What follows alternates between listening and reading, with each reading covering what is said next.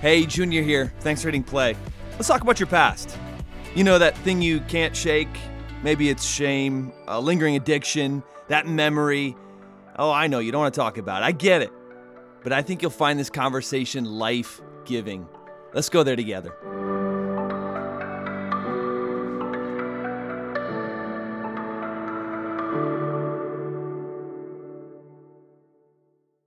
So, what do you do when you can't seem to get past your past? Like you've changed your life, or maybe you're in the process of changing your life, and you're not doing that thing anymore. You know, at least you don't want to do that thing anymore, but still, that thing has kind of got you. Like shame from that thing, or memories from that thing, or lingering addictions from that thing. It still keeps on popping back. I mean, what do you do when you can't get past your past? See, that's no doubt a lot of us. And if we were really brutally honest with ourselves, the past is keeping us from the future. The past has stunted your growth with your relationships. The past is holding you back. The past is keeping you from fully embracing what God has for you today and what He has for you tomorrow. This is a big deal. We should talk about this. Exodus chapter 13 is where we find ourselves today. Exodus chapter 13. We've been going through this book of Exodus. One of the reasons I love the book of Exodus so much is theology just pours out of this book as God introduces himself to his people. And so we're following that wonderful, beautiful narrative. Exodus chapter 13, we're going to jump right in. Let me pray before we do. Father, we thank you so much for who you are. You are our dad. You've told us to call you dad, Abba. And we thank you for that. We thank you that you want to have a personal relationship with us. And we thank you that we can have that relationship with you only because of Jesus Christ. And God, I, I pray that we eliminate all distractions right now, that you, uh, that you speak to us. You will speak to us. I guess the question is, are we going to listen? I pray that we do during this time. I pray this in Jesus' name. Amen. Well, as the lens of Scripture zooms in on Exodus chapter 13, we find ourselves just east of Egypt in an Egyptian city called Sukkot. It's now populated with many travelers who have temporarily set up camp in this little town. It's the Israelites on their way out of Egypt. The evening cooking fires send a smoky haze into the already hot, dry air. The smell of fresh bread and, and fish draw in families into their tent as the wives and the moms stir the sweet yet hoppy soup that will wash down their bread with. Dinner table conversations are happening throughout the thousands of tents stretched outside and all around this small little city. Many, many, many, many tents, but it's one conversation around the dinner table tonight. Where are we going and when do we leave? See, all these people in these tents, all they've ever known is to be told what to do. Their fathers, their grandfathers, generations before them have never known freedom. They've never been able to make these decisions on their own, yet there they eat as free people. It's, it's hard to grasp that. And it feels like the journey has just begun. We're free, but where are we going? How much longer until we get there, and where is there? What do we do when we get there? What does life look like when we get there? I mean, to feel free feels great, but the responsibility of it, it takes some getting used to.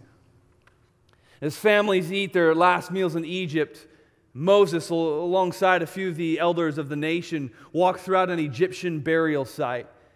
They find a grave marked Joseph. Joseph is the one who brought the, the Hebrew family to Egypt in the first place. His last request was to, for his bones to be taken out of Egypt when his family leaves. And so there's Moses collecting the bones into a jar, and they quickly walk out. See, one concern that hangs over all of the Hebrew heads is when will Pharaoh change his mind? At any minute, the might of Egypt's army can surround the camp and enslave the people once again if they're going to leave. It's got to happen quickly. Chapter 13, verse 17 says this When Pharaoh let the people go, God did not lead them by the way of the land of the Philistines, although that was near. For God said, Lest the people change their minds when they see war and return back to Egypt. Here's what's going on the quickest route to where they're going, the quickest route to the promised land, is along the Mediterranean rim right here. They're camping out in Sukkot. The best route to go is through this area right here. Problem is, a strong army occupies this area. And God knows He can defeat these people. But His people have never seen the hell of war. They, they can handle tools, but they can't handle weapons. They've never handled weapons before. The Egyptians have always kept them from weapons. So if God is going to take this untrained nation into a war zone, the people are going to freak out right here. And so God takes them south into the wilderness, a longer route, but not much longer, at least at this point. It should take only a couple of weeks to get to the promised land that ends up taking 40 years. But around the dinner table tonight, it's all speculation. As families peek out of the tents for some fresh air after dinner, and word is spreading around the tents. Hey, we leave tomorrow. We're leaving tomorrow. We leave tomorrow. Oh, where, where, where are we going? I don't know. Moses didn't say. He just said, get a good night's rest because tomorrow we leave. Tomorrow we pack up. Early the next morning, the desert day breaks. Wives pack the little items that they have in their tents, and, and the husbands tear down the tents and, and bundle them up. And as the last few items are being packed away and stowed away, all of a sudden, groups of people stop what they're doing. Their gaze turns upward. They squint, putting their hands over their forehead to try to get a good look. Something's happening in the sky. Whatever it is, it doesn't seem natural. It's like, it's like smoke that's, that's building. It's like really low yet dark. It's like a tall, dark cloud. It's curious. It's hard to look away from this, even while packing their items. And then you hear a shout from the camp Follow the cloud, follow the cloud. An entire nation of people begin to move toward the smoke. And the Lord went out before them by a day in a pillar of cloud to lead them along the way, and by night in a pillar of fire to give them light, that they might travel by day and by night. Think about what's happening here. They are following a cloud. No doubt this is a joke to the Egyptians who are watching. You're going to follow that cloud out into the wilderness? You're going to go follow a cloud to go die? Oh, it gets even more bizarre. Then the Lord said to Moses, Tell the people of Israel to turn back. Whoa, whoa, whoa, whoa, whoa, hold on, hold on, hold on. You want us to turn back?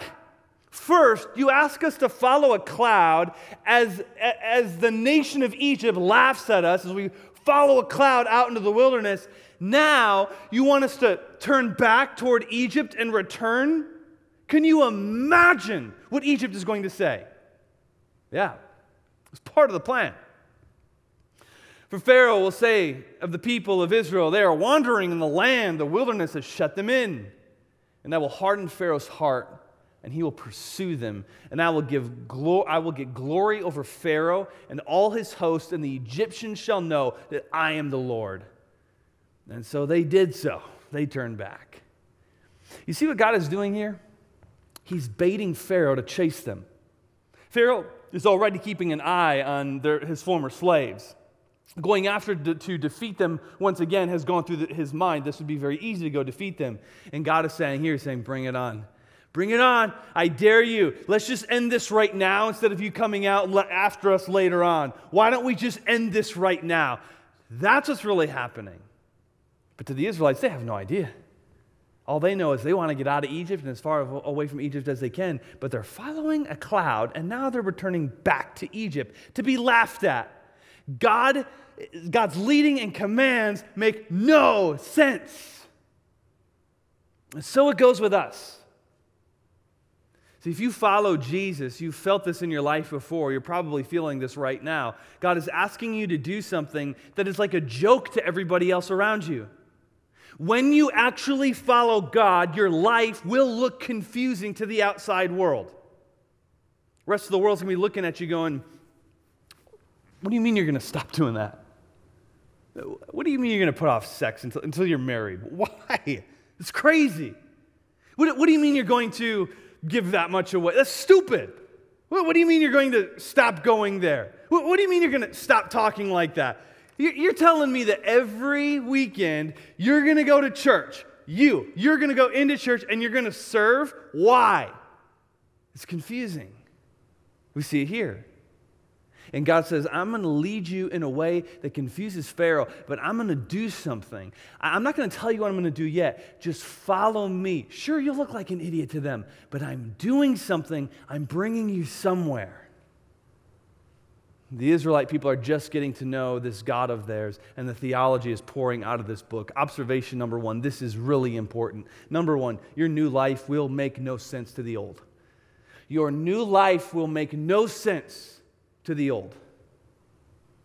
See, this is what I love about our, our church. We're not a bunch of people trying to, you know, get religious on the weekends, you know, get our church credit in and then go back to our week and live a godless life. Oh, there, there might be some of that in our church for sure. Yeah, of course. But I look across our campuses each weekend. So much is represented on each of our campuses. So many people in our church used to run with the wrong crowds. So many who were living selfish, miserable lives, and they decided to leave all of that. They decided to leave their Egypt. God freed them like Moses freed Israel. And now their life, how they walk, it makes no sense to the old. It's a joke. Instead of, instead of pursuing their desires, they're pursuing holiness, and that looks far different than their old life. See, if this isn't true, in your life, it should cause you to wonder Am I really going where God is leading me? Am I really in the family of God? Am I really in the right nation right now? Because what God asks us to do, it makes no sense to the outside world. I think of people in our church like uh, uh, Christian. Uh, he, he's uh, just graduated high school. He's interning at the Bridge this summer in Bridge Kids. You'll hear his story at, at some point. It's got an amazing story. Christian grew up Buddhist came to the bridge, he met Jesus. Now, last week, I was talking to him. His family wanted to honor a family member who had passed away. And the way they would do that is they would go to the temple and they would honor um, their, their family member in the temple. And this Christian told me, he said this would always include bowing down to a golden statue. And on his own, he felt convicted. That was the Holy Spirit in him convicting him. Felt like he just he couldn't bow down to this golden statue. He hadn't told his family yet that he follows Jesus. Been dreading telling them this news. He was worried that they're going to freak out. He sat his family down, and with his heart racing in Vietnamese, he said, I will go honor grandma at the temple, but I will not bow down to the idol. I follow Jesus. I only bow to him now. Well, that makes no sense. This is how you grew up. You bowed down ever since you were a little boy. What's the harm? It's confusing to the family. It's a letdown. It's just frustration. It's the new life not making sense to the old. It never does. I think of two of my buddies started following Jesus. Single guys, they were dating girls who, who were pr- pressuring them for sex. As a guy, come on, that is just hard to turn that down. But they both did. He said, Sorry, I, I want to save that for, for the marriage bed. And of course, some jokes went flying. Are you a guy? Do you not like women now? Like, what, what is wrong with you? This makes no sense. It's the new life not making sense to the old. It never does. And we see that playing out in this narrative right now in chapter 13. Israel follows a cloud out into the wilderness, comes back, goes back out. This is a joke. It makes no sense. Continue on, chapter 14, verse 5 now. It says, When the king of Egypt was told that the people had fled, the mind of Pharaoh and his servants was changed toward the people, and they said, What is this we've done? That we have let Israel go from serving us. So he made ready his chariot and took his army with him. Woke up this morning to no slaves making my breakfast. Why did we let the slaves go? Like, uh, you remember the plagues? You remember what just happened? 600 chariots glimmer outside of the palace. Trained war horses are baking in the sun. Standing beside all of that are the nation's top trained officers, weapons in hand. Pharaoh confidently walks out of his palace, inspects his pristine battalion. This crew right here would make even the most experienced army nervous, much less a nation of newly freed slaves who have never seen battle, don't even have weapons for battle. Some of the faces standing here by the chariots have instilled terror in these Hebrews as their slave masters. Pharaoh mounts his ornate chariot and the pursuit begins. The sound of 2,400 horse hooves pummeling the dirt echo throughout Egypt's streets as Pharaoh can't help but smirk as he rides his chariot.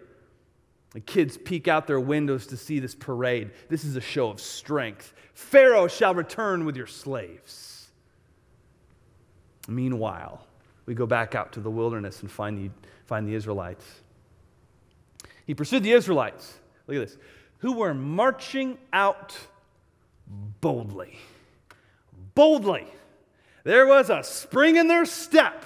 We are free. We are out of here. Man, it feels good to be walking with God right now. My God just kicked Egypt's butt back there. I am free. I am alive. You ever feel that? That, that spring in your step?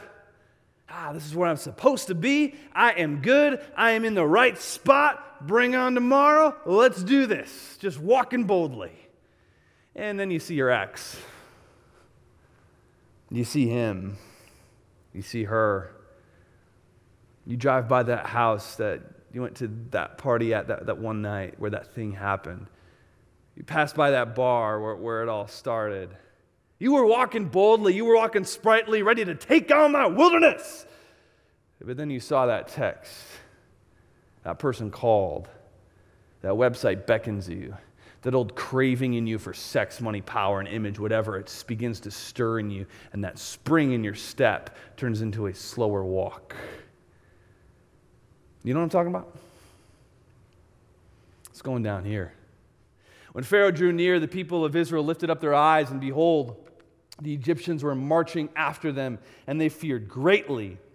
And the people of Israel cried out to the Lord. Not far in the distance behind them, a dust cloud appears. It almost looks like a, a small sandstorm. Sandstorms don't usually come from that direction, though. It's kind of hard to make out what it is until you hear screams from the back from the people who have a, a better view. It's them! Oh God, help us! Go faster! There's nowhere to hide, there's nowhere to go. Pharaoh's on his way. Observation number two your past is going to pursue you. Your past is going to pursue you. Something modern day Christianity is soon forgetting is there is an enemy and the enemy is strong and the enemy wants you, he is not going to make it easy for you. Yes, God has freed you, but until you take your last dying breath, the enemy is coming hard after you. Why? Because you're all that? No, because your father loves you that much. See, an enemy that can't defeat the father will go for the next best thing, going to go after the kids. He'll be relentless and he'll use whatever he can from your past to use against you. He will use shame, he will use temptations, he will use past addictions, he will use old memories. It's all weapons in the hand of the enemy against you. In some way, your Egypt is pursuing you. It might look like temptation. You sure you want to leave this behind? You remember the sex? You really want to take off? And Friday nights are going to be far less fun. You sure you want to get out? It's more comfortable back here. So and so is going to miss you. Might look like temptation, or it might look like shaming. You don't deserve where you're headed. You don't deserve to be free. You don't deserve the life you're trying to live right now. Look behind you. Look at that relationship you had. Look what you did to her. No Christian's going to want to marry you. Look at the notches on your bedpost. Oh, you're in church? Huh, cute, interesting. Considering the people you ripped off in business. You just can't forget about all of that that you're leaving. There's no promised land for you. Maybe there's a promised land for other people, but look what you snorted, look what you've drank, look what you stole back here. God might have something out there, but not for you. Oh, it's too late for you. So you might as well come back. To be candid with you, I feel this. Before I get up to preach, there's often that little voice in my head that speaks up. What, what are you doing? You can go preach. Remember the grades you got? Remember how you barely passed some of your theology classes? Remember how you skipped a whole year's worth of chapel and Bible college? Remember when you said this? And now you're going to go preach with that mouth of yours? It's the past pulling. And that boldness that you had begins to slow. See, some of you, I, don't know how you did it, but, but I'm glad you did. Some of you, you signed on to church with your past holding on to your ankle. You had a hard time worshiping because faces kept coming to mind, embarrassing memories. It was, it was hard to worship. It's like you came in here dragging your past on your ankle. This is Israel, right here. And now it starts. The pattern, the pattern of egregious sin the Israelites have, it's why they won't make it into the promised land. We're going to unpack this pattern more next week, but we see it playing out right here. Look at verse 11 of chapter 14. It says, They said to Moses, what it, Was it because there were no graves in Egypt that you brought us to the desert to die? What have you done to us by bringing us out of Egypt? Didn't we say to you in Egypt, Leave us alone, let us serve the Egyptians? It would have been better for us to serve the Egyptians than to die out here in the desert.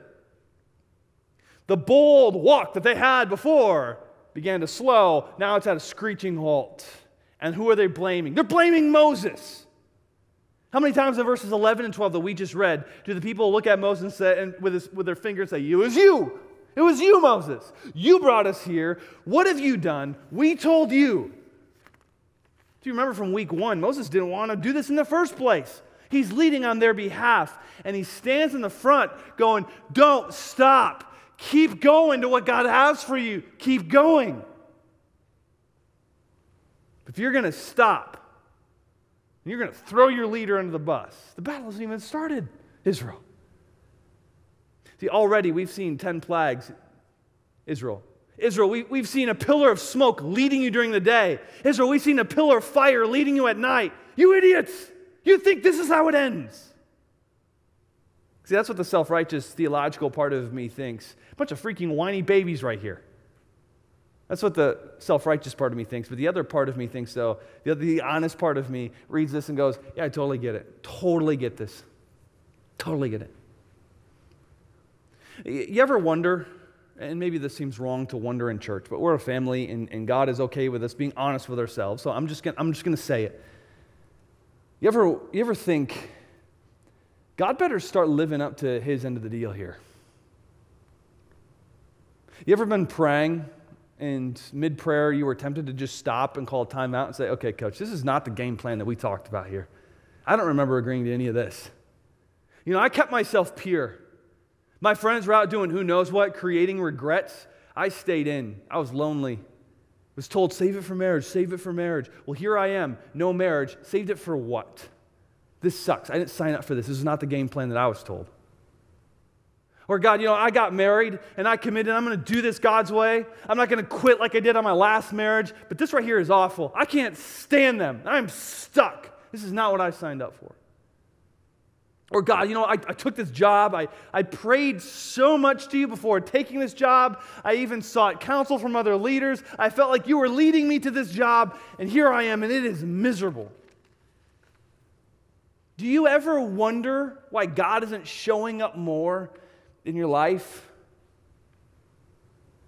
You going to do something here, God?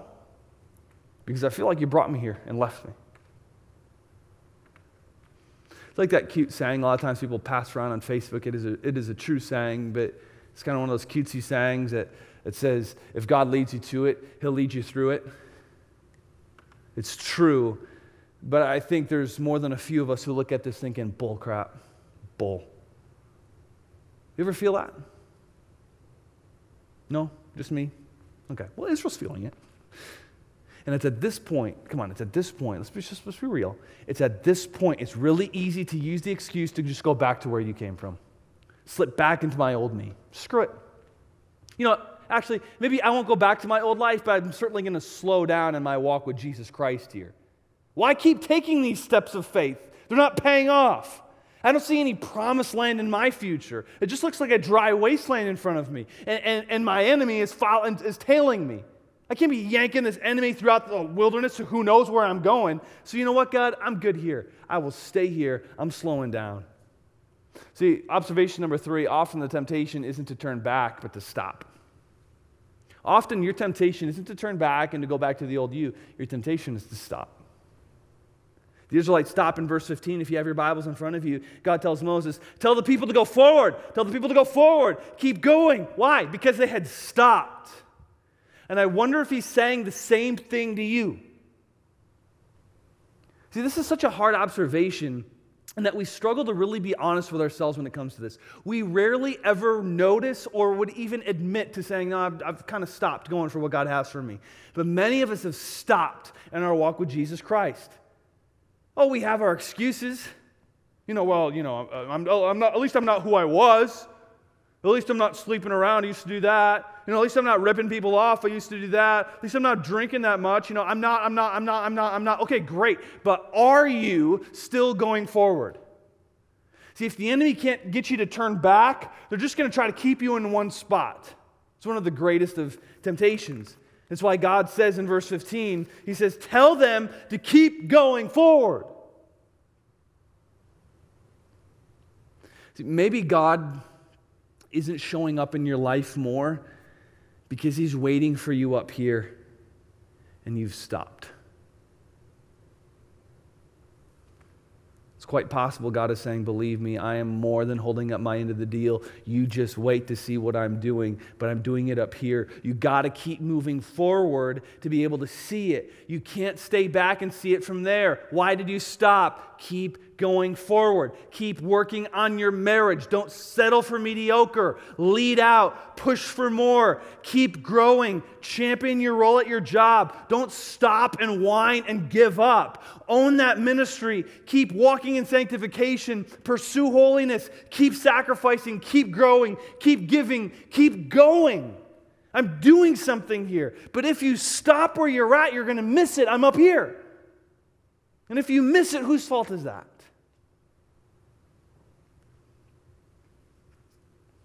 Imagine the scene. Imagine, imagine what is going on here. Like cattle, they're hemmed in right here, finding themselves standing closer and closer together. The front group is, is running out of room to walk as they near the beach of the Red Sea. Behind them, the Egyptians have spread out to hem them all in. There's no escape. And God is about to do something that will be talked about for the rest of history, but they got to keep going forward. I wonder the stories that God has in store for you if you keep going forward, if you keep growing, if you keep walking. There they are, hemmed in by the Red Sea. And Moses stands up and delivers one of the best leadership speeches ever. It is so short, it is so beautiful. Moses said to the people, Fear not, stand firm, and see the salvation of the Lord, which he will work for you today. For the Egyptians whom you see today, you shall never see again. The Lord will fight for you, and you have only to be silent. What a fantastic short speech. Stand firm. Don't go back. Don't you dare stop. God will work for you today. Those Egyptians that are smirking at you right now, get one last look at them because this will be the last time you will see them. The Lord will fight for you. You just got to shut up and keep going. Dang, I love this guy. Moses doesn't even know what's going to happen. He has no clue. But he stands up and he says, Say goodbye to them and shut up and keep going forward. And what a thought for us today. I, don't know if you signed on today with your past nipping at your heels, but can I just say those faces that come to your mind, the, the, the past of yours, say goodbye. The Lord fights for you. You need only to be silent. Keep going forward. Keep going forward, but you will miss it if you stop. Then the angel of the Lord, who was going before the host of Israel, moved and went behind them. And the pillar of cloud moved from before them and stood behind them coming between the host of Egypt and the host of Israel. Despite Israel's hesitation, despite their second thoughts, despite their complaining, they kept moving forward, and now it's going down. Now the smoke that was before them moves behind them, keeping the Egyptians at bay. Then Moses stretched out his hand over the sea, and the Lord drove back the sea by a strong east wind all night and made the sea dry land, and the waters were divided. And the people of Israel went into the midst of the sea on dry ground, the waters being a wall to them on their right hand and on their left. They are now at the complete mercy of the God they were just complaining to as they walk this corridor of water. It is a sound unlike anything you will ever hear. Gusts of wind, the sheer power of the sea separating, the gasps of a nation, the sound of dry sand crunching under their feet, the shadows of sea creatures darting along the sea wall, the curious kids walking up to the wall and running their fingers along the wall of water.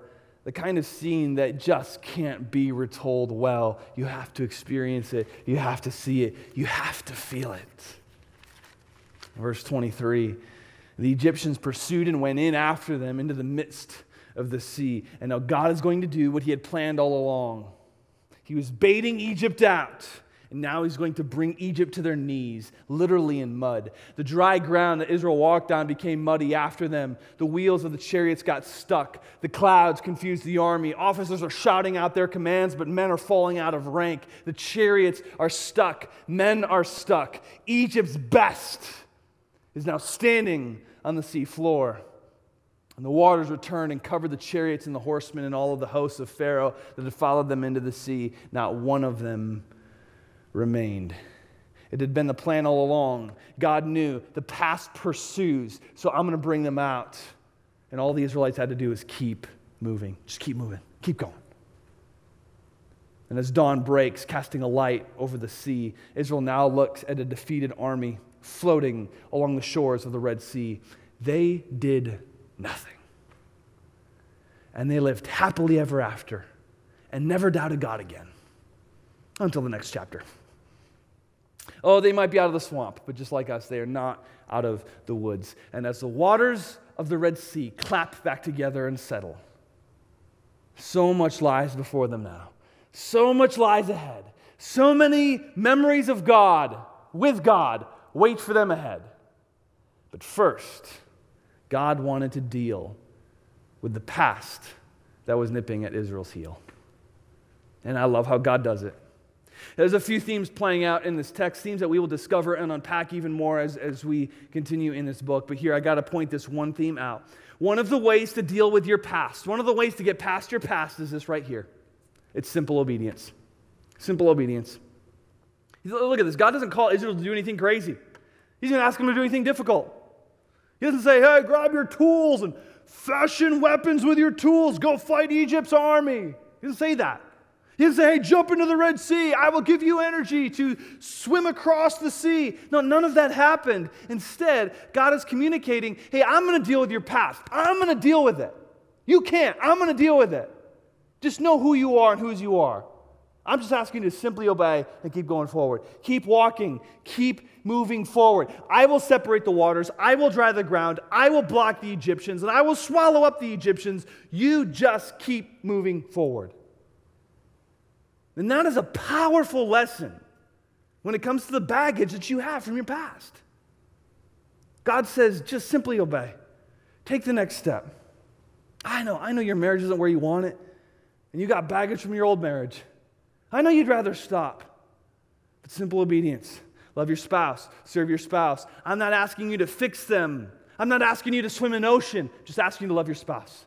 I'm asking you to serve your spouse, just one act at a time. I know you got some serious regrets.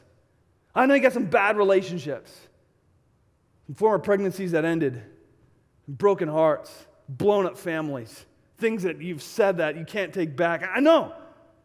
But here on out, simple obedience, we start right here. You just keep on taking that next step.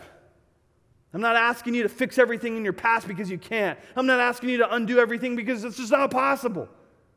I'm asking for simple obedience. You just get closer to me. You do the right thing today, and you do the right thing tomorrow, and you take the next step, and I will take care of what I need to take care of. You just keep going forward and you leave your past to me.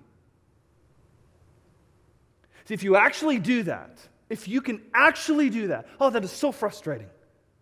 It's often monotonous. I'm going to get up today and I'm going to be pure again today.